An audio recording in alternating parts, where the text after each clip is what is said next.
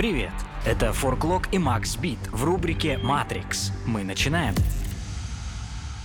Привет всем! Это первый сезон подкаста «Матрица», и мы с вами. Сегодня с нами не только эксперт, как обычно.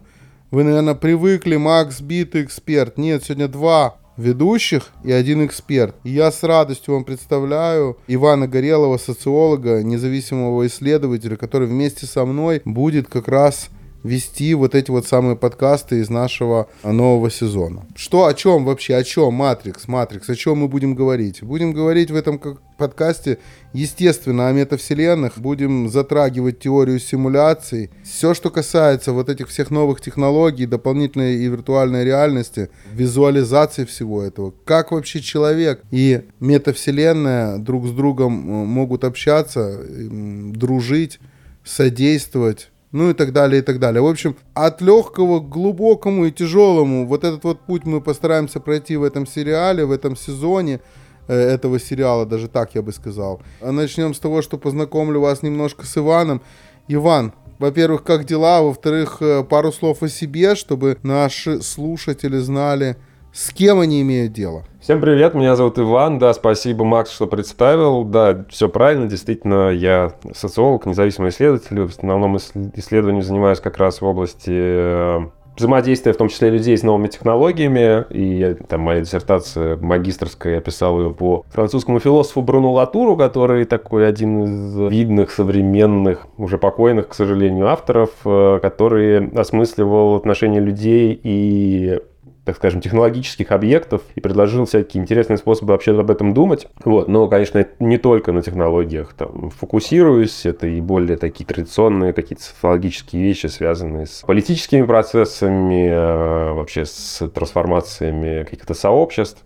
Вот. Но поскольку вот изначально у меня есть такой интерес к технологиям и к тому, как они влияют на общественную жизнь, вот я с вами, и как раз хотелось бы чуть погрузиться, в том числе самому разобраться во все эти вопросы, связанные с такими тонкими, впечатляющими и очень странными, на мой взгляд, во многом непонятными вещами про метавселенную, вот это все с приставкой мета, что кажется очень таким ярким на первый взгляд, а с другой стороны, ну, каким-то, может быть, это какая-то разводка. вот. вот с этим, надеюсь, при помощи наших экспертов разобраться в этом сезоне. Вот. А дела прекрасно. У меня тут светит солнце. Супер, ну давай тогда спросим у нашего приглашенного эксперта. Сегодня, друзья, представляю вам. Сегодня Владимир Миноскоп с нами. Давай спросим, как у него дела, и пусть он себя представит вот в той уже ипостаси, в которой в этом разговоре ему удобно бы находиться. Вов, как дела? И представь себя. Дела прекрасно, весна все-таки. Что касается ипостаси, ну я в этом аспекте, наверное, себя позиционирую как нетсталкер. И, собственно, наверное, с этой позиции хотел бы отвечать на вопросы сегодня. Ну вот такое вот знакомство, вот такое вот знакомство. Все, я уже начинаю тогда наше общение, нашу беседу, переходим к самой теме. В отличие от предыдущих сериалов, здесь у нас все линейно. Мы просто задаем вопросы, интересуемся, попытаемся погрузиться. Поэтому, наверное, начнем с каких-то базисов. Вов, когда звучит слово метавселенная, обычный человек чаще всего вспоминает э, рептилоидное лицо Цукерберга, да, губы такого человека, складывающиеся сами собой в таинственный знак. Вот у тебя такое же самое ощущение? Что тебе приходит на ум, когда звучит слово метавселенная? Потому что мне вот близко, например. Когда слышу слово метавселенная, у меня приходит на ум сразу одна фраза. Человекоцентризм должен умереть да, и почему? Потому что вот здесь очень хорошо, что вспомнили, соответственно, как раз Бруно, у него есть э, книга «Нового времени не было», где описывается, ну, как бы такая дихотомия между природой и обществом, да. Так вот, мы сейчас находимся в той стадии, когда как говорил один человек, искусство это такое абортированная магия, да, то есть когда у нас магия смешивается с наукой, и по сути, если наука 20, 21 века и конкретно 23 года, для 23 года только тысяча, да, это будет, соответственно, э, магия, когда у нас гуманитарные знания и технические смешиваются, ну вот пресловутый чат GPT, по сути, это есть не что иное, как такой результат смешения. И мне кажется, что проблема заключается именно в этом. Три коротких тезиса. Первый короткий тезис. то, что сейчас происходит с сознанием масс, оно всегда когда-то происходило с сознанием небольшой кучки людей. И раньше это называлось эзотерическое знание, да, и, соответственно, там недаром в Силиконовой долине, в данном случае именно силиконовой, а не кремниевой, они очень часто э, свои какие-то исследования, да, начинают, ну, как там в фильме Джобс, э, с каких-то вот таких мотивов у индейцев и так далее. Второй тезис очень важный. Вот э, про метавселенную, когда говорят, чуть ли не в каждом из 10, наверное, 9 да, случаев говорят про вот это первому игроку приготовиться. И здесь вот такая есть проблема, что на самом деле обыватель, он привык к тому, что случилось у нас, как в свое время, да, с пониманием вообще вот этой вот размытой XR-реальности. То есть мы как бы готовы к тому, что дальше будет оцифровка, дальше будет происходить виртуализация и прочее, прочее, прочее. Но самая эта большая проблема лежит в плоскости того, что онлайн тоже должен перейти в, в офлайн. И вот это на самом деле вызывает массу когнитивных искажений. Потому что мы привыкли, что онлайн, он копируемый, мы привыкли к тому, что онлайн, он обладает не обладает такими свойствами, которые там физический мир не обладает и прочее. Вот мне кажется, из-за этого многие не воспринимают метавселенную как нечто серьезное, потому что они себе серьезно не готовы на этот вопрос ответить, а как этот переход будет вообще осуществляться. И третий аспект, короткий, заключается в том, что большинство оценивает все тенденции дискретно. И вот когда они говорят про там Марка Цукерберга, например, или там еще что-то про, из метавселенной, да, то, соответственно, кажется, что метавселенная — это вот набор неких технологий, которые эту метавселенную порождают. Но на самом деле для метавселенной в 23 году важнее, что тот же чат GPT, он стал обладать фантазией. Почему? Потому что я с этого начал. Человекоцентризм, он должен умереть, потому что либо мы делаем метавселенную, где различные формы жизни, а в том числе цифровые формы жизни, имеют право быть, либо мы делаем что-то иное, и не надо это называть метавселенной. Мне кажется, что Ответ он кроется в самой приставке мета, да, то есть это нечто за, нечто после, нечто объединяющее.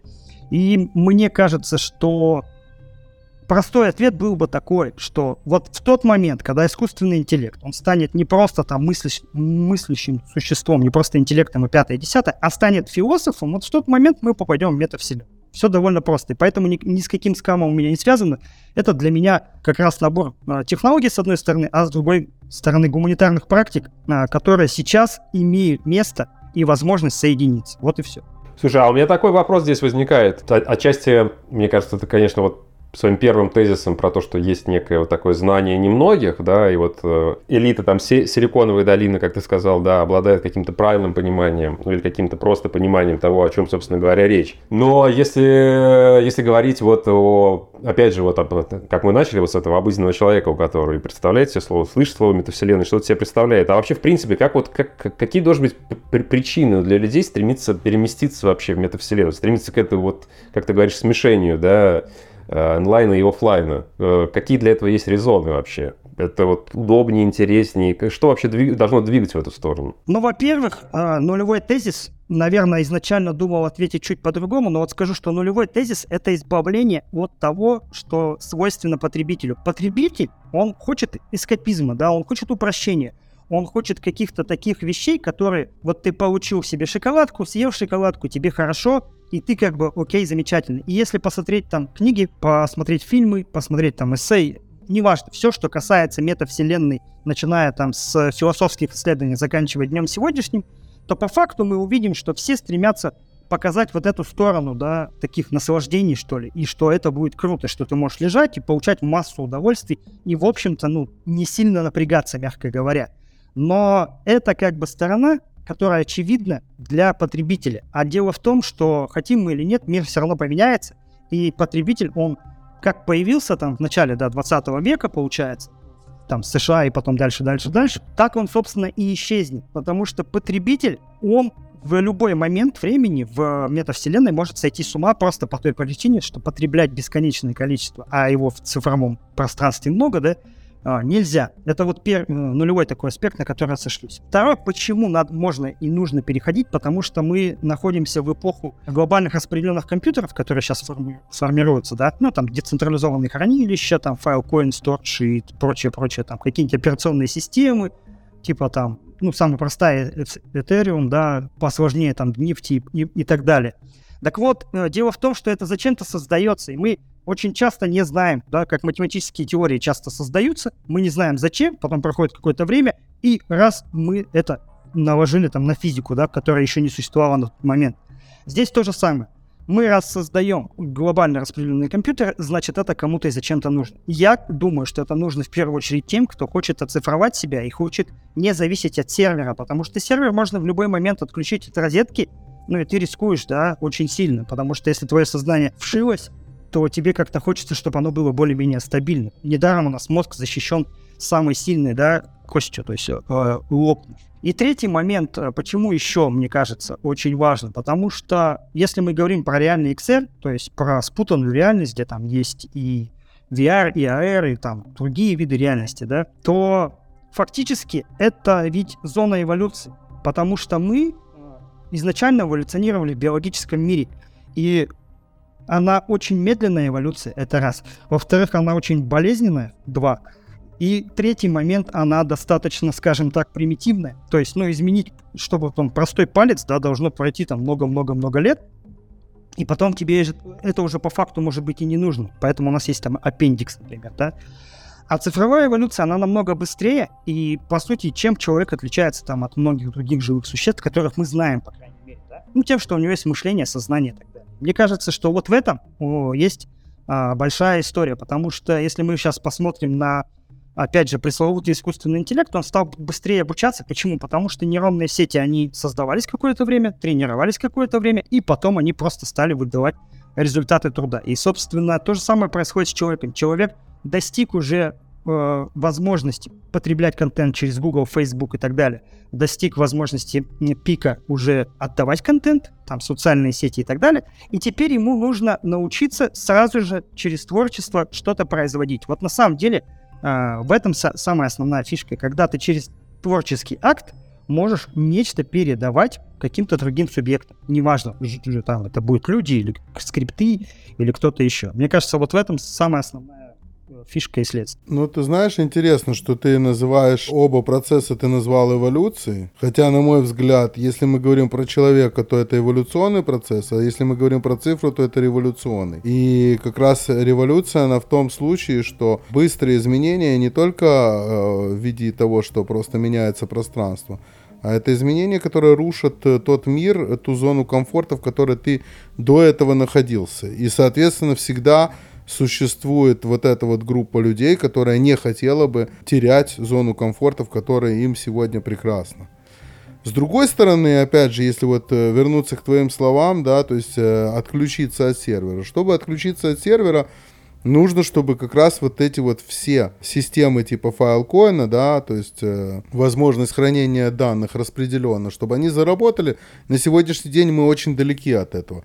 И, соответственно, нам приходится быть, если мы, опять же, ныряем в те самые пространства, в ту самую метавселенную, нам приходится э, нырять в построенную на каком-то одном сервере каким-то игровым гигантом. Если это не игровой гигант, то это будущий игровой гигант, как по мне, так я себе это вижу. И тут назревает вопрос вообще, с чего людям э, должно быть интересно перемещение в несуществующие пространства. Неужели на, им недостаточно существующего мира, недостаточно того, что мы можем ощутить, того, что мы можем прочувствовать, без того, чтобы чтобы одеть на себя какие-то другие гаджеты, которые все равно э, всю вот эту гамму, всю эту радугу ощущений, они на сегодняшний день не передают. Что их должно заставлять, как по-твоему? Так, э, давай тут три момента ты выделил. Первый момент по поводу революции, да, он как раз про, а, собственно, ответ, ответ на вторые два тезиса. Для обывателя я ничего плохого в это слово не вкладываю, я имею в виду человека, который живет в соответственно, потребительском обществе. То есть его устраивает консюмеризм, да, для него это будет революция, и действительно ему придется отказаться от зоны комфорта и так далее. Другой вопрос, что есть тип людей определенный, и опять же, это не хорошо, не плохо, они не лучше, не хуже, они просто существуют, да, и, соответственно, для которых зона комфорта понятие совершенно другого типа, и поэтому для них это будет эволюция. То есть обе группы существуют. Понятно, что потребителей сильно больше, и понятно, что второй группы сильно меньше. Но это тем не менее, да, то есть э, стоит оценивать именно так. То есть ты имеешь в виду, ты имеешь в виду в каком-то смысле в положительном, я имею в виду, ракурсе, ты имеешь в виду некую группу, которую, э, которая сегодня аутична от э, всего общества и зависает там, не знаю, в какой-то компьютерной игре или в каком-то компьютерном сообществе, и ей там прекрасно, и ей там хорошо. Ты про этих говоришь людей, правильно я понимаю? Да, в том числе. Ну, собственно, так всегда происходит. Христианство, если разобраться, это всего лишь одна из веток, которая, ну, там, в свое время была очень маленьким набором людей, и никто бы не поверил, что это какая-то такая будет мировая, типа, религия, да? Но в тот момент они были как бы меньшинством, теперь они, их ну, условное там большинство где-то, да? И здесь то же самое. То есть, э, да, вот одну из групп ты привел. Их просто много таких групп, для которых это нативно будет, и это будет эволюционный процесс. И мне кажется, надо понимать, что они просто сейчас не большинство но это не значит, что они не будут большинством там через 20 лет или через 10 или через 5. И вот второй момент, который я хотел бы ответить, это, собственно, то, что мы до этого далеко, ты сказал, это правда, с одной стороны. С другой стороны, всегда надо учитывать рост по экспоненте, потому что в крипту, э, не поверили, там, в 2012 году первый отчет, да, э, вышел по крипте, соответственно, и в 22-м уже все. Все страны хотят регулировать крипту, но уже не, на самом деле не так много инструментов. Почему? Потому что рост по экспоненте. Здесь ровно то же самое. Да, мы с одной стороны очень далеко, с другой стороны это не линейный процесс, и оказаться там мы можем через не 30 лет, как многие думают, или через 350, а через 3. Это вполне, вот, мне кажется, достижимый результат. В течение трех лет пройти этот первый стадий в, де- и в 2030-35 год, условно говоря, замкнуться уже полностью уже без, ну, для большинства, скажем так. И вот третий момент, что должно мотивировать людей, там, идти, подключаться и так далее. Мне кажется, что мотивации три. Во-первых, там больше зон свободы, потому что сейчас офлайн настолько зарегулирован, э, с точки зрения даже там не законодательного регулирования, я имею в виду, а вообще, в принципе, ну, разные моральные правила, которые ты почему-то должен соблюдать, потому что ты родился в каком-то месте, хотя они тебе могут вообще не нравиться. Ну, собственно, сам оцифрованный офлайн, там, камеры и прочее, прочее, вообще молчу про это. Второй момент, э, соответственно, э, после зон свободы, который, мне кажется, надо выделить. Человеку свойственно отделение, с одной стороны, вот этих эмоций, чувств и так далее, от интеллекта и от физического тела, да. И очень часто человек, когда не понимает, что на самом деле надо соединять, то есть когда ты соединяешь эмоции тело и, соответственно, там интеллект, у тебя получается то, что называется дух, да, в широком смысле философском, ну, вот как Фридрих Ницше говорит, в этом значении, то, в принципе, первая стадия, которую ты проходишь, это стадия сепарации. И поскольку метавселенные, все, что мы обсуждаем, это все-таки аудитория 30 минус, ну, пускай там 35 минус или там 40 минус, неважно, это будет в более молодую аудиторию бить, а не в более старшую, да, соответственно, а, у них как раз сейчас процесс сегрегации, и это надо просто учитывать. Это физически, пока они не пересобираются, эта мотивация будет существовать, что давайте попробуем что-то новое. Пока ты не дошел до третьего, у меня все-таки вопрос по второму. По поводу регуляции и по поводу отделения духа от э, физического, от реальности. История с метой.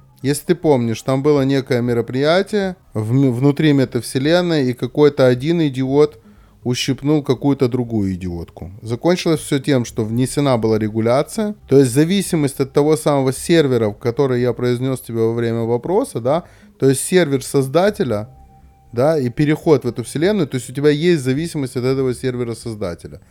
Ну и, соответственно, как раз про дух и не дух, да, то есть ей это больно не было, как ты понимаешь. То есть ее возмутило само поведение как таковое. Я не знаю, как она повела бы себя в реальности в такой ситуации. А там она растерялась и не знала, что с этим сделать. И она посчитала это насилием. То есть, а, в принципе, регуляция, судя по тому, кто сегодня разрабатывает все это, она там будет не меньше, чем в реальном мире. Или мне так кажется? Нет, не кажется, но она будет. Опять же, тут надо понимать, что, смотри, вот э, каждый э, новый уровень абстракции – он делает так, что предыдущий уровень абстракции становится более мелким. Государство сейчас доминирующая форма управления, хотя если там посмотреть на 500 лет назад или особенно 1000 лет назад, то это была вообще не доминирующая форма управления. Во, вот вообще, да? Просто процесс ускоряется. Здесь то же самое. Да, с одной стороны, есть корпорации, которые все будут захватывать, там, государства, которые будут все регулировать и так далее, и так далее. Но есть большая зона, которую контролировать не получается по очень многим причинам. Во-первых, законодательство очень сильно отстает. То есть законодательство там о крипте легко посмотреть. В мире нет даже 10 законов полноценных, которые регулировали хотя бы там 80% криптосферы, да. Есть там Лихтенштейн и, ну, не буду перечислять. И, соответственно, э, дальше можно посмотреть по другому типу отставания, по экономике, да. То есть экономика потребления, она создана на постоянном создании, э, ну, какого-то такого кредитования, которое предполагает деньги в будущем, которые ты потом отдашь и так далее. Ну, все мы это знаем, это порождает кризисы и так далее, и так далее. Так вот, а экономика деяния, она основана на том, что у тебя вообще есть уже средства к существованию, тебе надо произвести какое-то полезное действие для какой-то системы, неважно какой. Будет это биткоин, или будет это мета, или будет это еще какая-то структура и так далее. И по вот этим причинам они будут регулировать очень жестко какие-то вещи, которые будут им казаться ма- массово масштабными, но при этом все остальные свои они просто будут не успевать. И точно так же, как сейчас происходит там с зонами, да, ну, например, сейчас там борются в ряде государств с VPN, Store, ну, запрещают это, запрещают рекламу, запрещают сами стандарты, и вроде бы большинство людей не может э, войти никуда, соответственно, да, через, с помощью этих устройств. Это с одной стороны. С другой стороны, есть масса приложений, которые уже подключены к тому, куда хотят подключиться люди, в частности, к крипте. И поэтому, например, есть там большая буферная зона в СНГ, там, это кэш крипта. И здесь то же самое происходит. То есть они запрещают какие-то зоны, но они не могут сейчас запретить, потому что они же должны между собой тоже как-то взаимодействовать. Значит, они что-то должны оставить. Да? И поэтому, как не действуют запреты на там, криптовалюту и все остальное, так и здесь не будет действовать. Здесь только вопрос чего. На самом деле, опять мы возвращаемся к тому, что технология не первична. Это вопрос веры. То есть понимает ли человек, и воспринимает ли это на меру, что децентрализованные системы действительно очень сложно цензурировать. Ты можешь там себе скупить валидаторов, майнинговые пулы и все остальное, но тебе никто не мешает следующему взять, пойти создать форк, и опять работать по новой, и опять придется все цензурировать и каждый раз складывать новые-новые деньги. Поэтому цензурирование будет, но за счет того, что шарик раздувается, эта область, она не будет не уменьшаться, не увеличиваться, она будет оставаться такой же, а в общем объеме она будет занимать меньше места. Вот как себе я это вижу. То есть я правильно тебя понимаю, что на самом деле как бы вот этот вот вопрос о реальности происходящего, ну в смысле, что вот как бы ты существуешь метавселенной, пользуешься метавселенной, если так можно выразиться, я не знаю, может быть, живешь даже, но вот в настоящий момент это вопрос скорее веры того, чтобы, чтобы достаточное количество людей поверило, и тогда это начнет работать. Или это не совсем так? То есть, ты правильно понимаешь, что есть какой-то должен быть скачок, как бы вот какой-то перейден предел, да, какая-то граница, да, пересечена. Просто само выражение, что это вопрос веры, меня очень зацепило, потому что оно как бы отсылает ко многим другим вопросам, которые в связи с этим хочется задать. А именно, например, вот для меня центральный вопрос, окей, вот есть метавселенная, окей, мы говорим о том, что очень важно каким-то образом обеспечить это смешение, переход не только онлайна в офлайн, точнее офлайна в онлайн, онлайна в офлайн, провести какую-то такую вот конвергенцию. Но мне это все кажется ну, какими-то классными словами, да, которые вроде бы даже как-то что-то описывают, но совершенно непонятно, каким образом это должно происходить в реальности и каковы это должны быть реальные последствия. То есть как бы с битком, там, да, с биткоином, там, блокчейн-технологиями все достаточно понятно, потому что ну, как, они производят какие-то, так скажем, реальные ценности, реальные в том смысле, что их можно потрогать. Ты можешь это все перевести вот буквально вот э, твой физический мир, да. Э, каким образом в метавселенной осуществляется вот эта связка с физическим миром? И, и, или в это нужно верить, что она там, должна возникнуть, эта связка, и тогда она возникнет. Для меня такой открытый вопрос какой-то. Я очень коротко попробую два аспекта осветить. Первый аспект про биткоин. Вот 10 э, лет назад, 11 уже лет назад, когда я первый раз столкнулся с биткоином и попробовал пройти ту, тот процесс, который сейчас сам другим предоставляю, да, ну, рассказать, что это такое, как работает и так далее, вообще ничего не было понятно. Вот, вот, вот совсем. Потрогать биток, да, даже когда уже MTGOX сработала в тот момент, и там пулы были какие-то, там типа 50 BTC, это все равно был уровень абстракции, в который прежде всего надо было поверить. Потому что сказать, что деньги, которые ты производишь из э, видеокарты, что они имеют ценность, их можно кому-то передавать, и чем вот велик Ласко Хайнич, да, что он сказал, что да, чуваки, реально так можно за это покупать пиццу, да. И поэтому здесь никакой разницы нет, это раз. И второй аспект, как именно какие формы проявления перехода, то, что я называю, из онлайна в офлайн, и еще более важной штукой, из ончейна да, а, как самой верхней стадии онлайна в офлайн, есть несколько вещей, я две еще назову. Первая вещь, что никто не знает, как это будет. Э, например, а, сейчас там делают дроны, которые там выставляют какой-нибудь QR-код, который можно сканировать. Это вот самый такой примитивный переход онлайн в офлайн. Но на самом деле никто не знает, и поэтому в это тоже придется поверить, потому что никто не верил, что когда-то телефон без кнопок будет удобнее, чем э, телефон с кнопкой. Вот. И второй момент, который очень важен, мне кажется, что очень значимо понять, что потребитель умер. Все, вот как только сказать себе эту фразу, что потребитель умер, нам придется поверить во что-то, в какую-то сущность, которая рождает не потребителя. Потому что очень многие люди путают, что потребление это свойственно каждому. Ну, все хотят пить, есть это, и так далее, ходить, я не знаю, и прочее, прочее. Это, это нормально. Но потребитель, как консюмеризм, да, элемент консюмеризма, это очень такая устаревшая, с одной стороны, категория, с другой стороны, очень молодая, если мы большой разрыв берем. И здесь то же самое. Здесь должен появиться новый формат людей, и он уже появился. Я вижу это за поколениями, которые за нашим поколением. Там, вот мне 38, да, поколение там 20, 25, 18, там 11 и так далее. Это поколение уже совершенно другого формата. Они все еще потребители, но у них уже очень сильно большой развитый творческий потенциал. И поэтому без веры они не смогут это не какая-то там религиозная история. Это вопрос того иррациональности. Дело в том, что мы в 21 веке должны привыкнуть работать с иррациональными моментами. И как только мы это делаем, так все ну, как бы работает как бы окей, нормально, да, потому по этой причине никаких стейблкоинов, кроме там биткоина, на сегодняшний день не существует, потому что единица приравнивания, она зависит чисто от субъективной оценки, вот и все. И это и так раньше работало, но раньше просто давление централизованных структур было выше. Вот, вот в, в этом, как бы, мне кажется, проблематика. Мне кажется, что это как раз вот со, со, со, самое, что ни на есть, как раз религиозная проблематика, и как бы тут э, не крути. То есть это как раз, э, ну, ты, собственно говоря, с этого и начал, да, говоря про магию. И, ну, собственно говоря, да, вот этот вопрос веры, да, то есть вопрос рационального какого-то, возможно, даже валения, да, из какого-то акта воли, которым ты решаешь, что за вот электрический, электрическую продукцию видеокарты можно приобрести реальную пиццу, которую можно употребить, это, конечно же, ну, все очень неочевидные штуки. Я все равно вот сижу и обдумываю, обдумываю вот этот момент, который касается Касается, умер ли потребитель, ну, для меня все равно вот эта вся картинка мира в том виде, в котором сегодня мы знаем про метавселенную, это все равно потребление. И вторая сторона у этого, которая меня интересует, это ты говоришь, что окей, появляется вот эта вот творческая стезя. А насколько мне нужна эта творческая стезя? Для чего мне нужно так много людей, чтобы они что-то креативили, что-то создавали? И насколько это все нужно, если это не потребляется? А в мире, если разобраться, вообще, в принципе, потребляется сильно меньше, чем создается. Ну вот э, самый простой банальный пример. Можно взять заводы, которые там производил в свое время там соцлагерь. Большая часть этих заводов, она закрыта. Что изменилось? Да ничего. Люди стали потреблять еще больше, производить еще больше, по той простой причине, что эффективность там конкретных других заводов, она возросла. И это нормально, потому что, в принципе, а, так устроен физический закон, Е а, там, равно МЦ квадрат, да, что у нас все в итоге упирается ну, в некую энергию физического, физического типа. И это, в принципе, бесконечная такая структура.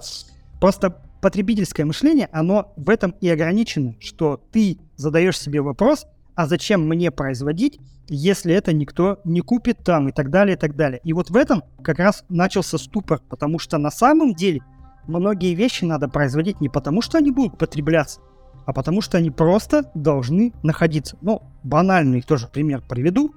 Зачем сажать деревья, если их и так миллиарды, даже триллион? Ну, потому что в принципе, ничего плохого они не делают.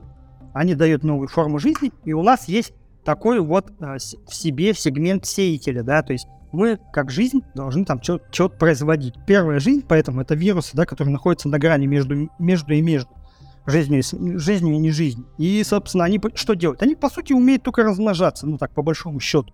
И вот, мне кажется, в этом ключевой ответ.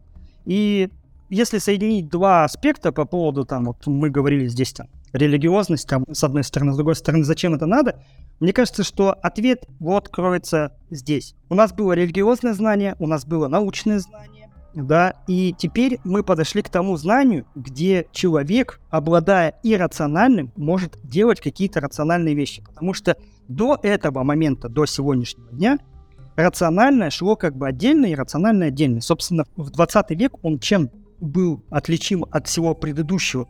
Тем, что искусство иррационализировалось, модернизм и все остальное. Тем, что гуманитарные науки стали иррациональными, психология, психоанализ и так далее. Тем, что физика и математика иррационализировались. Я просто обязан задать этот вопрос Ване.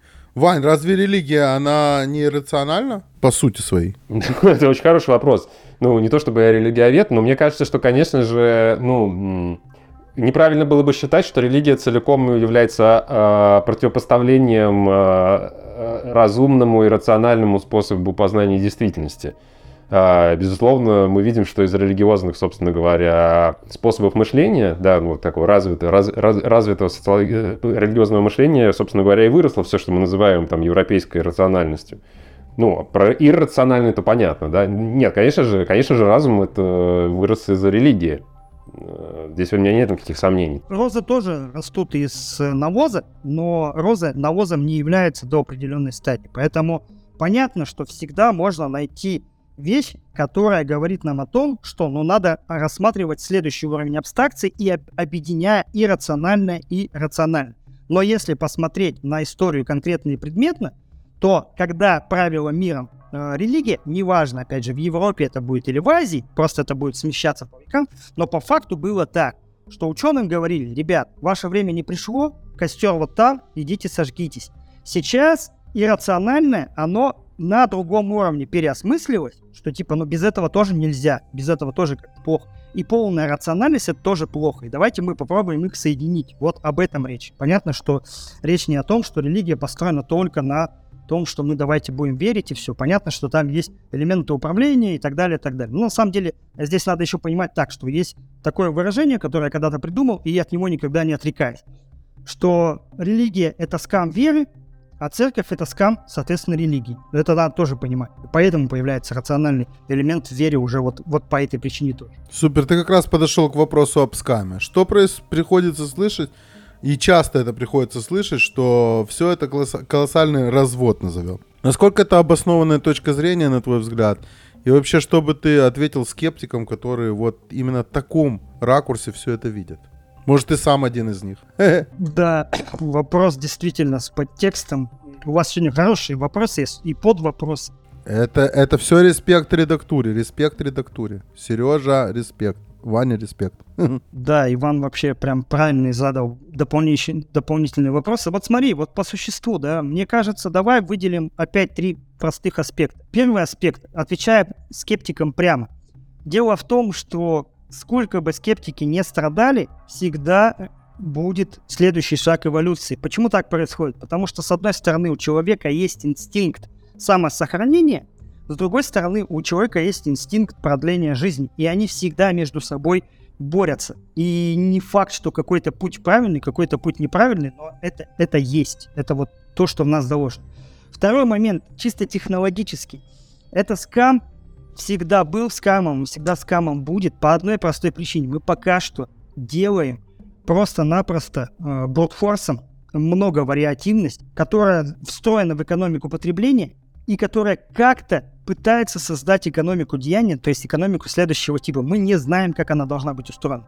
Очень легко рассуждать, как устроен бизнес, ну, например, там, IT, да, в 2023 году. Но в 1923 году это было сложновато. И, соответственно, в этом плане, конечно, это скам, потому что неизбежно 99% и там 9 в периоде они просто умрут. И третий момент, являюсь ли я скептиком или не являюсь, я являюсь скептиком относительно того, что мы не изучили офлайн в той мере, в которой мне бы хотелось. Ну, то есть мне бы хотелось, чтобы мы покоряли океан и космос быстрее, чем виртуальную реальность, или как сейчас ее лучше называть, спутанную реальность. Но как случилось, так случилось, и в принципе нет ничего плохого в том, чтобы сначала попробовать сейчас уже так люди дошли до этого, что можно какие-то процессы отточить, соответственно, в метавселенной, а потом переложить их, например, на, собственно, на там, построение заводов, да, легче сделать все там, протестировать и как бы, потом на физический мир переложить. Поэтому у меня, для меня метавселенная это всего лишь такой еще один из способов познания нормальной вселенной. Это вот общие ответы. И два ответа э, весьма конкретных, если позволите, очень коротко. А, дело в том, что если посмотреть на современную нашу действительность, то какие-то страны живут сейчас в средневековье, да, где-то есть рабовладельческий строй, и сейчас рабов больше, чем когда-либо в абсолютном виде. Где-то есть супердемократия, где-то есть супертоталитаризм. Вот то же самое с метавселенной. Кто-то строит централизованные жесткие метавселенные, считая, что метавселенные это очки и вот какие-то там еще гаджеты, которые ты на себя натянешь. А для меня есть понимание метавселенной, что это открытые пространства, которые ты можешь использовать для того, чтобы там, ну, передать э, какие-то там, э, не знаю, свои там творческие знания, деньги и все что угодно. Это, соответственно, то, почему я вообще брожу там где-нибудь по Децентраленду или по каким-то еще вещам. И второй конкретный пример, который э, мне кажется очень важным, надо посмотреть, когда скептики оказывались правы и в чем именно, да. А, например, оказались ли скептики правы по поводу того, что не надо делать ядерное оружие? Очевидно, нет, потому что за счет того, что появилось ядерное оружие, как бы к нему кто ни относился, в мире стало меньше глобальных конфликтов и меньше, соответственно, стало умирать людей не в абсолютном значении, а в, относи- в относительном.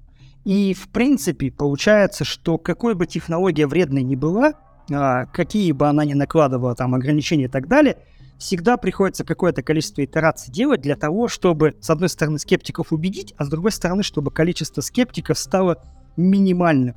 И мы сейчас просто на стадии, когда оно не может стать минимальным по причине того, что мы только-только это все породили, и абсолютно всех будет не устраивать, потому что потребитель, он опять же так создан, что он всегда будет супер скептиком. Однажды человечество дойдет до той стадии, когда скептика будет очень мало, и вот это будет, кстати, на самом деле более худшая история, то есть когда мы будем стремиться к продлению всей жизни, да, больше, чем к самосохранению. И мы, кстати, близки к этой точке сингулярности. Вот это вот другой момент, но отдельно. Вань, ты сам-то скептик или нет? Что, открывай карты, что там у тебя? Я скептик, конечно. Я Конечно, я скептик, потому что я до сих пор не понимаю многих вещей, но э, какие-то вот вещи, которые Володя сейчас произнес, они меня прям заставляют задуматься и про рациональность, и про вопрос веры. Это меня действительно впечатлило. Я не за... Ну, это отчасти подтверждает мои некоторые ощущения, да, потому что на самом деле я с этим сталкивался вот даже когда на первом, когда только появлялись криптовалюты, ну, то есть как раз, я не знаю, там где-то это вот, наверное, середина, середина десятых, да, когда разговоры вот с early adopters, то, что называется, с людьми, которые до сих пор, кстати, остаются во всей этой игре. И меня, порази... меня поражало в то, что э, в разговорах проявлялся исключительный энтузиазм. То есть видно, что человек очень, как бы, он очень вовлечен, он прет, но он совершенно не способен объяснить, а что, собственно говоря, э, происходит. Да? То есть, как бы, это не та, не, не, не та история, когда я не знаю, там вот, собственно, купил какой-то конкретный гаджет, и вот он может и так, и вот туда передавать, и на такой скорости работать, и еще он позволяет вот это делать. Э, и ты можешь это еще показать как-то, да, и твой, твой собеседник скажет, да, классно, я хочу такую штуку купить. А здесь это скорее какой-то был всегда такой захлебывающийся с огромными обещаниями, да вот ты не понимаешь, это за этим будущее, вот так вообще все изменится, это вообще изменится. Знал бы ли ты, знал бы ли ты, сколько раз нас называли с Анатолием сектантами. Ты даже не представляешься. И в каких ситуациях нас называли сектантами. И да, и в случае с метавселенными, это, мне кажется, даже сейчас более очевидно, да, но вот я часто задавал про это, ну, в смысле, не то чтобы очевидно, а вот тоже ощущение, когда не вполне понятно, что, собственно говоря, так привлекает. Ну, то есть понятно, что речь идет о каких-то новых возможностях, каких-то неограниченностях, вот этих незарегулированностях, возможности пробовать что-то, что не пробовали до этого, и как-то, может быть, там, собственно, новые измерения свободы, новые градусы свободы. Но вместе с тем это звучит несколько оторвано от физического мира.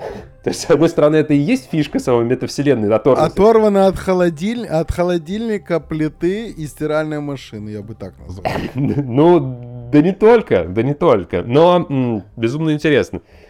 Ну да, собственно, а вот этот момент с, со свободами, да, и возможностями что-либо делать в метавселенных. Нет ли вот, вот у Володи, у тебя такое ощущение, ну, нет, опять же, такого уровня скеп, скепсиса, возникает ощущение, что, ну, окей, метавселенная — это место, где все возможно, а не значит ли, что там возможны самые там страшные какие-то утопии, и, опять же, какие-то новые формы варварства, новые формы рабовладения, и, в общем, то, что человечество, наверное, старается преодолеть или, может быть, даже более-менее счастливо преодолело, И вот этот вот свободный простор, он какой-то, опять же, оказывается простором, возможно, там, бесконечного насилия или там какого-то подавления как раз свободы.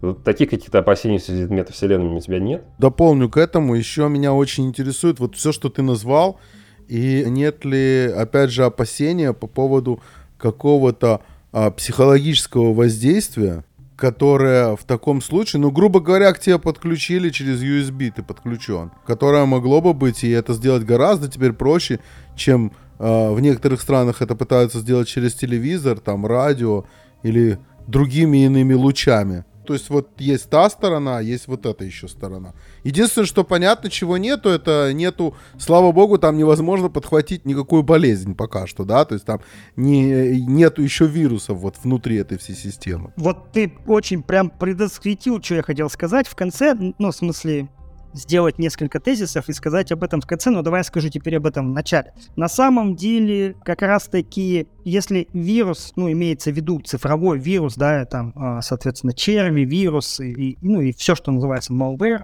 а вот, malware как таковой, это то, что нас ожидает. И это страшнее, чем там, СПИД, ну, ВИЧ, соответственно, да, там, а, любые там венерические заболевания и так далее, и так далее, намного сложнее. Что происходило с человеком, ну вот с человечеством, надо здесь понять первый аспект, что надо происходило с человечеством вообще, в принципе, на протяжении последних там условных тысячи или там и больше э, лет. А, мы, мы прокачивались, да, и в первую очередь мы прокачивались в физическом поле, то есть, э, в общем-то, сейчас, если посмотреть на физическое развитие людей, да, ну, а если ты хочешь себе там супер хорошее тело, понятно, что надо делать, да, понятно, какие ты можешь операции делать, как, что ты можешь там ходить в спортзал, или там иммунитет прокачивать, и, или наоборот лекарствами пользоваться. Разные пути есть, и мы достигли не суперсовершенства, но мы достигли какой-то очень важной пиковой точки. А дальше мы прокачивались эмоционально, то есть религия как раз от науки отличается тем, что эмо... Э, оценка эмоциональности, она была совершенно разной, подходила. А с интеллектом мы тоже достигли в какой-то момент времени э, пикового развития, когда интеллект индивида стал уменьшаться, а, соответственно, и даже мозг уже, да, стал уменьшаться у многих. А интеллект нашей, как рой системы человечества, он стал увеличиваться. И поэтому второй аспект, который нужно понимать, что у нас всегда было так, что у нас ограниченное тело, да, физически ограниченное тело и неограниченный мозг. Ну, как там говорил Эйнштейн, да, что есть две собственно, не, безграничные вещи. Вот вселенная вовне и, соответственно, внутри меня, да, тоже. Вот. И поэтому мы сейчас находимся с вами в зоне такой когда надо не, не бояться, а надо сделать как раз-таки шаг к свободам, потому что каждая свобода, они предполагают ответственность, но ты не знаешь, какую ответственность, пока ты не сделаешь свободу. Это такая курица и яйцо. Поэтому боюсь ли я? Нет, я ничего не боюсь, потому что, а, соответственно, человечество, часть человечества всегда будет стремиться к каким-то деструктивным началам, но чтобы понять эти деструктивные начала, их надо, собственно, сначала вообще выявить. И вот четвертый, последний тезис про вирусов, там э, мы начали и так далее – мне кажется, есть один очень важный момент, который надо себе проговорить, да. Я всегда ищу подтверждение у тех, кто идеологически мне противоположен. Вот есть такой ученый, да, давайте его назовем Харари, собственно. У него есть Homo sapiens книжка, и он а, там говорит вещь, которая для меня является самоочевидной всегда, и очень, прав... очень хорошо, что он это говорил, потому что я считаю его свой, своим идейным ну, противником, да, и очень таким значимым, солидным, которого знают все. Так он сказал, что вот, соответственно, человек развивается за счет развития фикций. То есть государство это фикция, деньги это фикция и прочее, прочее, прочее. Так вот, мы сейчас находимся на той стадии, когда у нас интеллектуальное, эмоциональное и телесное, они могут развиваться за счет того, что появляется новый уровень свободы, за который мы должны нести ответственность, да, потому что если ты хочешь идти в горы, ну, реально хочешь идти, да, то тебе надо прокачаться. Даже если ты пошел платно там куда-нибудь, тебе все равно надо быть лучшей, лучшей версией себя на тот момент, даже если ты хуже, чем должен быть. И то, то же самое здесь, понимаете? И вот на самом деле будут ли новые формы рабства, будут ли новые формы там э, нападения, там зла какого-то, там газлайтинга и прочее, сто процентов будут. Будут ли новые заболевания, сто процентов будут.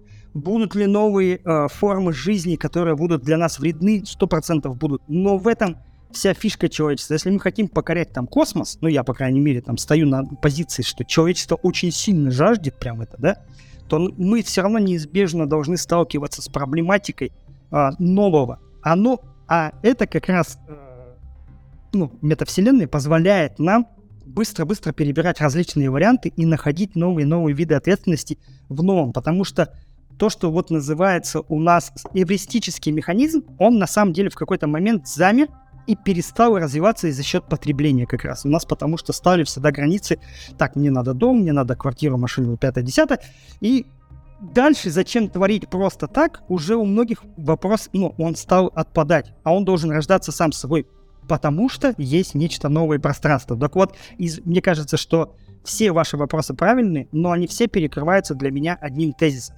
Возможно ли изучать новый континуум а, пространства временной с помощью метавселенной? Ответ да, и, соответственно, вот в этом вся как бы фишка. Вот ты видишь, вот, вот ты видишь, ты этот вопрос так задаешь, а я по-другому. Я задаю этот вопрос, нужно ли нам сейчас в нынешнем состоянии вот это вот измерение или не нужно? Хорошо, позицию я понял, твоя позиция нужна, я себе еще задаю этот вопрос. Ты как раз сейчас говорил по поводу того, что э, по поводу того, что очень сложно передать вот это вот ощущение того, что есть существуют какие-то виртуальные ценности. Как раз на эту тему сейчас вопрос. Ну, понятное дело, что на сегодняшний день все, кто участвует во всем этом движении, в покорении метавселенных, в строительстве метавселенных, это трансеттеры, это, это я не знаю сколько это, 3% от 10%, не знаю. Ну, короче, очень мало людей. Как бы ты объяснил профану, как-то происходит, что действия в виртуальном мире могут производить некоторые виртуальные ценности, за которые, тем не менее, можно нечто, нечто приобрести в реальном мире. Ну, то есть в случае с крипто это парадокс кажется менее ре- реалистичным, да, и э, разительным. Но, в принципе, как бы уже, наверное, многие понимают, что за биткоин ты можешь купить что-то действительно материальное, существующее. Как, э, как, как это объяснить сейчас вот э, как раз скорее всего, наверное, ты будешь обращаться к поколению 40+, про которое ты не говорил в той выборке, отвечая на один из вопросов. Смотри, поколение 40 плюс, ну давай 45 плюс, э, давай я отвечу ему очень коротко. Я его похоронил. Ну, потому что это поколение, которое не согласилось менять мир. Потому что есть поколения, которые хотели менять мир, есть поколения, которые не хотели менять мир. Жестокий ты человек. Жестокий ты человек. Это поколение, которое... Первое поколение, которое пыталось жить в мире. Понимаешь? Это первое. Те, которым 45, это те, которые сейчас слава богу, да, это те, которые в большинстве своем, которые живут в районе Европы и Соединенных Штатов, это те, кто не пережили войны. То есть, наконец-то они дошли до ситуации, что войны нет, и тут ты пришел и говоришь, нет, ребята, этот сценарий говно, давайте опять лезть в войну. Не, смотри, это две разные вещи. Еще раз, смотри. Они получили мир, в котором они смогли жить мирным способом. И это круто, замечательно и так далее. Но дальше, дальше, еще раз, нужен был следующий шаг развития. И вот сейчас из-за этого мир переживает кризис. Он начался там лет пять назад, и дальше сколько он будет продолжаться, там непонятно с точки зрения не финансовой, а с точки зрения, ну, вот этого интеллектуального всего развития. То есть остановиться на точке зрения потребителя было нельзя, потому что это уже существовавшая некогда стадия, которую мы уже прошли и в которой уже были сделаны выводы. И вот на этой стадии нельзя было останавливаться, надо было делать следующий шаг. И поэтому это поколение, оно физически не успеет ничего сделать. Поколение, для, ну, это, давай так, для меня это 20-25 лет. То есть вот это тот момент, когда человек становится взрослым, может произвести потомство и, и т.п. и т.д., да? И в этом плане, если это поколение хочет участвовать в чем-то, то ему надо, соответственно, вернуться на шаг назад и стать поколением, то, которое за мной 20 минус. Так вот, это было вообще общее замечание, да, теперь ответ, собственно, про как объяснить э, обывателю. Так вот, смотрите, я долгое время и много сил своих личных потратил на то, чтобы что-то объяснить обывателю. Потом в какой-то момент понял, что надо перестать это делать по двум причинам. Ну, во-первых, я сказал, потребитель умер, а второй момент, что э, вот этот вот тезис, он основан на пирамиде Маслоу. Люди, которые считают, что если они не заработали себе там на что-то, если они обеспечили себе безопасность, то они не, занима... не, не могут заниматься творчеством, они как раз попадают вот в это тупиковое поколение и в это тупиковое вообще ответвление, не, ва- не важно сколько им лет. И мне кажется, что если человек действительно хочет, вот чтобы у него щелкнуло, чтобы он понял, в чем смысловая нагрузка, он должен понять, почему многие художники, в том числе в прямом смысле великие художники, не собирательный образ, ну, например, Ван Гог какой-нибудь, да, жили в нищете и при этом делали что-то великое. Да, мне кажется, что ответ вот в этом кроется, потому что общество потребления стало об этом забывать, потому что у нас сейчас принято так, что если ты супер какой-то инфлюенсер, там, великий актер или еще кто-то, да, ты окей, можешь заниматься творчеством, но если ты дядь Вася условный, который ходит на завод с 5 до 8 и, соответственно, там, с 8 до 5, то ты, соответственно, как бы, творчество это не твоя история. А вот нынешний этап развития, он говорит об этом. И отсюда вывод какой? Вывод следующий. Если сложить все, что мы говорили, то есть то, что человек живет фикциями раз, э, то, что потребитель умер два, и третий тезис, то, что мы э, сегодня родились вот в такой точке конвергенции, где, соответственно, все это смешалось, эмоции, тело и, соответственно, э, наш интеллект, то мы с вами получаем одну простую вещь. Надо понять тезис простой. Деньги есть у всех. Вот и все. О чем крипта? Посмотреть на CoinMarketCap, о чем э, токены. О том, что каждый может создать оцифрованную ценность. Главное дальше убедить каждого в том, что эта ценность имеет действительно ну, какие-то там свои значения. Вот об этом современный мир, и поэтому это ну, как бы вот такой вот подход. Да, но не хочешь как бы человек, если человек не хочет это признавать, но его право. Но, тем не менее, мир будет вот таким. То есть он такой есть, точнее. Э, слушай, перед тем, как я задам последний вопрос, я бы хотел вернуться в самое начало и буквально тебя попросить, ну, коротко, прям коротко, немного пояснить эту фразу. Мне кажется, она не все ее могут понять правильно, ну, или просто не вполне понятно. Ну, хотелось бы услышать, как ты ее более развернуто понимаешь, когда ты говорил о том, что я вот сейчас не могу, мне кажется, дословно процитировать. Ты говорил то ли централизация человека, или ну вот как бы необходимо децентрализовать человека. Как ты сказал? Человекоцентризм? Да. Да, человекоцентризм должен умереть, конечно. Должен умереть. Раскрой, пожалуйста, вот коротко. Первый тезис. Человек не единственная форма жизни, и в цифровом пространстве, точнее в спутанной реальности, он не доминирующая форма жизни. То есть, если на Земле в офлайне мы были доминирующей формой жизни хотя бы в чем-то, да, ну там, условно говоря, мы можем пойти убить медведя, вот, то в цифровом пространстве это не так. Ну, абсолютно. Это первое. Второе. Нужно понимать, что только за счет того, что мы сможем э, сделать симбиоз с, с вот этими организмами цифровыми э, в спутанной реальности, мы как бы сможем развиваться дальше. Ну, то есть нету никаких там других супер альтернатив, а, это как бы, точнее, они есть, но они не эволюционного типа. Это там какая-то отдельная история. И третий момент, почему э, человекоцентризм должен умереть, надо принять один простой факт. Есть природа, есть технологии, и, соответственно, сейчас принято так, что технология развивается, природа умирает. Два, э, соответ... Э, почему так происходит? Потому что э, в центре всего стоит человек, и, соответственно, в центре человека стоит потребитель. Так вот, если эту парадигму не изменить, то ни технологии не станут развиваться, ни, соответственно, природа куда вперед не пойдет. Это, опять же, можно сделать на вывод на любой там сущности, которая существовала. Ну, я всегда привожу пример, там, Советский Союз, да. Кто-то считает крутое государство, кто-то считает не очень крутое, но неважно. Смысл в том, что у него была какая-то большая научно-исследовательская а, база, да, и потом она просто в какой-то момент времени перестала существовать, и там в 90-х годах она вообще фактически вымерла. Но тем не менее, на ее дрожжах до сих пор все существует.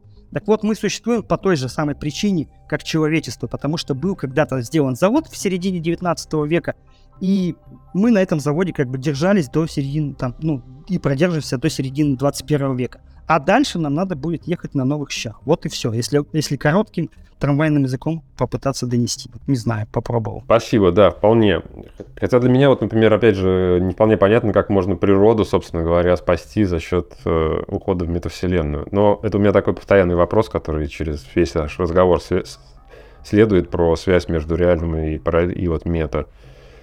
Я последний вопрос задам, он такой вполне конкретный, он... Слышь, Вань, зато для меня очень понятно, как природу можно спасти вылетом в космос. Вот это для меня очень понятно. Это правда. Я, кстати, ну, с чем я абсолютно с Володей согласен, то что, я бы даже так сказал, что покорение космоса — это некий императив. И мне как раз кажется, что движение в сторону метавселенных — это скорее как раз в противоположном э, направлении движения и как раз нас удаляет от покорения космоса. Но, возможно, я не прав. У тебя был бы выбор или в космос покорять новыми колониями, или здесь остаться. Ты где, э, что бы ты решил для себя? И, но здесь остаться в метавселенной? Ну да, да, вот играть вот в это все Вот она, технология, вот оно, вот оно, вот оно. Давайте. Вы вот вы здесь будете педали крутить.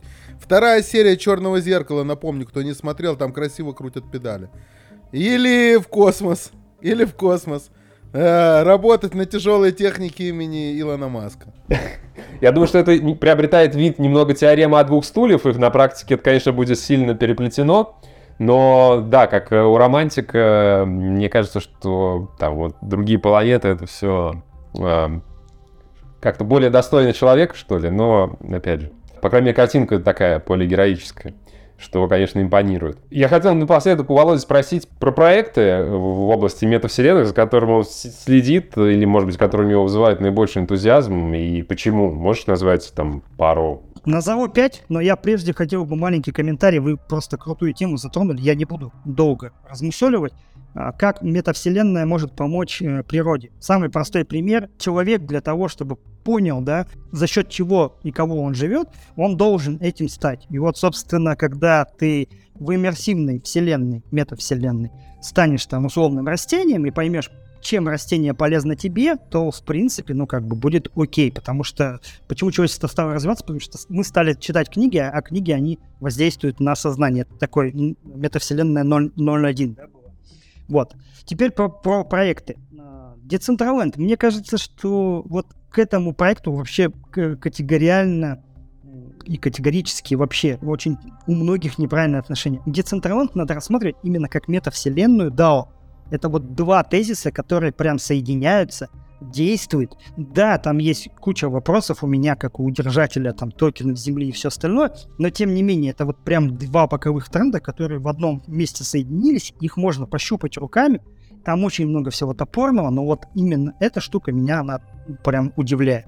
А последнее время, опять же, этот искусственный интеллект, будь он не ладен, в рамках и тенденции глобальных распределенных компьютеров, но рендер токен это прямо и проект, который, по-моему, последнее время стали больше его называть в связи с этим, да, ну то есть, а так я за ним довольно давно слежу.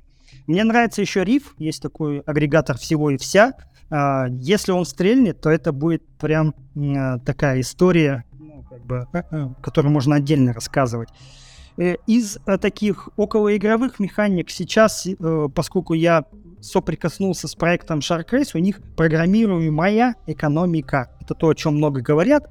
А, там Синоптик об этом рассказывал, многие другие. Но это вот реальный проект, который сейчас а, где-то на, на ранней стадии сформировался, где там можно разными путями зарабатывать разные средства, зарабатывать разную репутацию, зарабатывать на разные репутации, разные выплаты и так далее. Ну, мне кажется, прикольно, да, то есть это как минимум это интересно, можно пощупать. И еще есть проект, э, так, а как он точно называется? CryptCave, по-моему, он называется, CryptCave сети, э, сети э, вот, это тоже такой своеобразный агрегатор внутри собственной метавселенной и тоже довольно интересная вещь, э, которая, ну, как бы стоит как бы познавать. Но надо понимать, что я человек, который э, на вопрос э, метавселенная и Земля или там типа космос и фиг пойми какой корабль, конечно, выберет корабль, поэтому проекты это как бы мне интересно наблюдать, но есть еще, еще более важные штуки, которые с ними не связаны. Короче, поехали, гори они тут все огнем в своих метавселенных, судя по всему. Так мне это выглядит по окончанию. По окончанию. Друзья, если так подытожить, стараемся распознать, расщупать, рассмотреть, что такое метавселенная. Вот это вот первая попытка с Владимиром Миноскопом. Внимательно, если послушать, то принципе, уже какие-то контуры, я думаю, что можно для себя собрать. А поколению 40 плюс э, желаю не расстраиваться. Это только Вова их, вас похоронил, а остальные мы все именно на вас и держимся. До сегодняшнего дня, по крайней мере, вся финансовая наша система зависит именно от вас. Мы вас не хороним, а приглашаем во все эти неожиданные путешествия в мета и не мета вселенные вместе с нами. Всем пока-пока, до новых встреч. Это был Матрикс. Пока. Вы слушали подкаст «Матрикс» от Forklog. Услышимся на следующей неделе.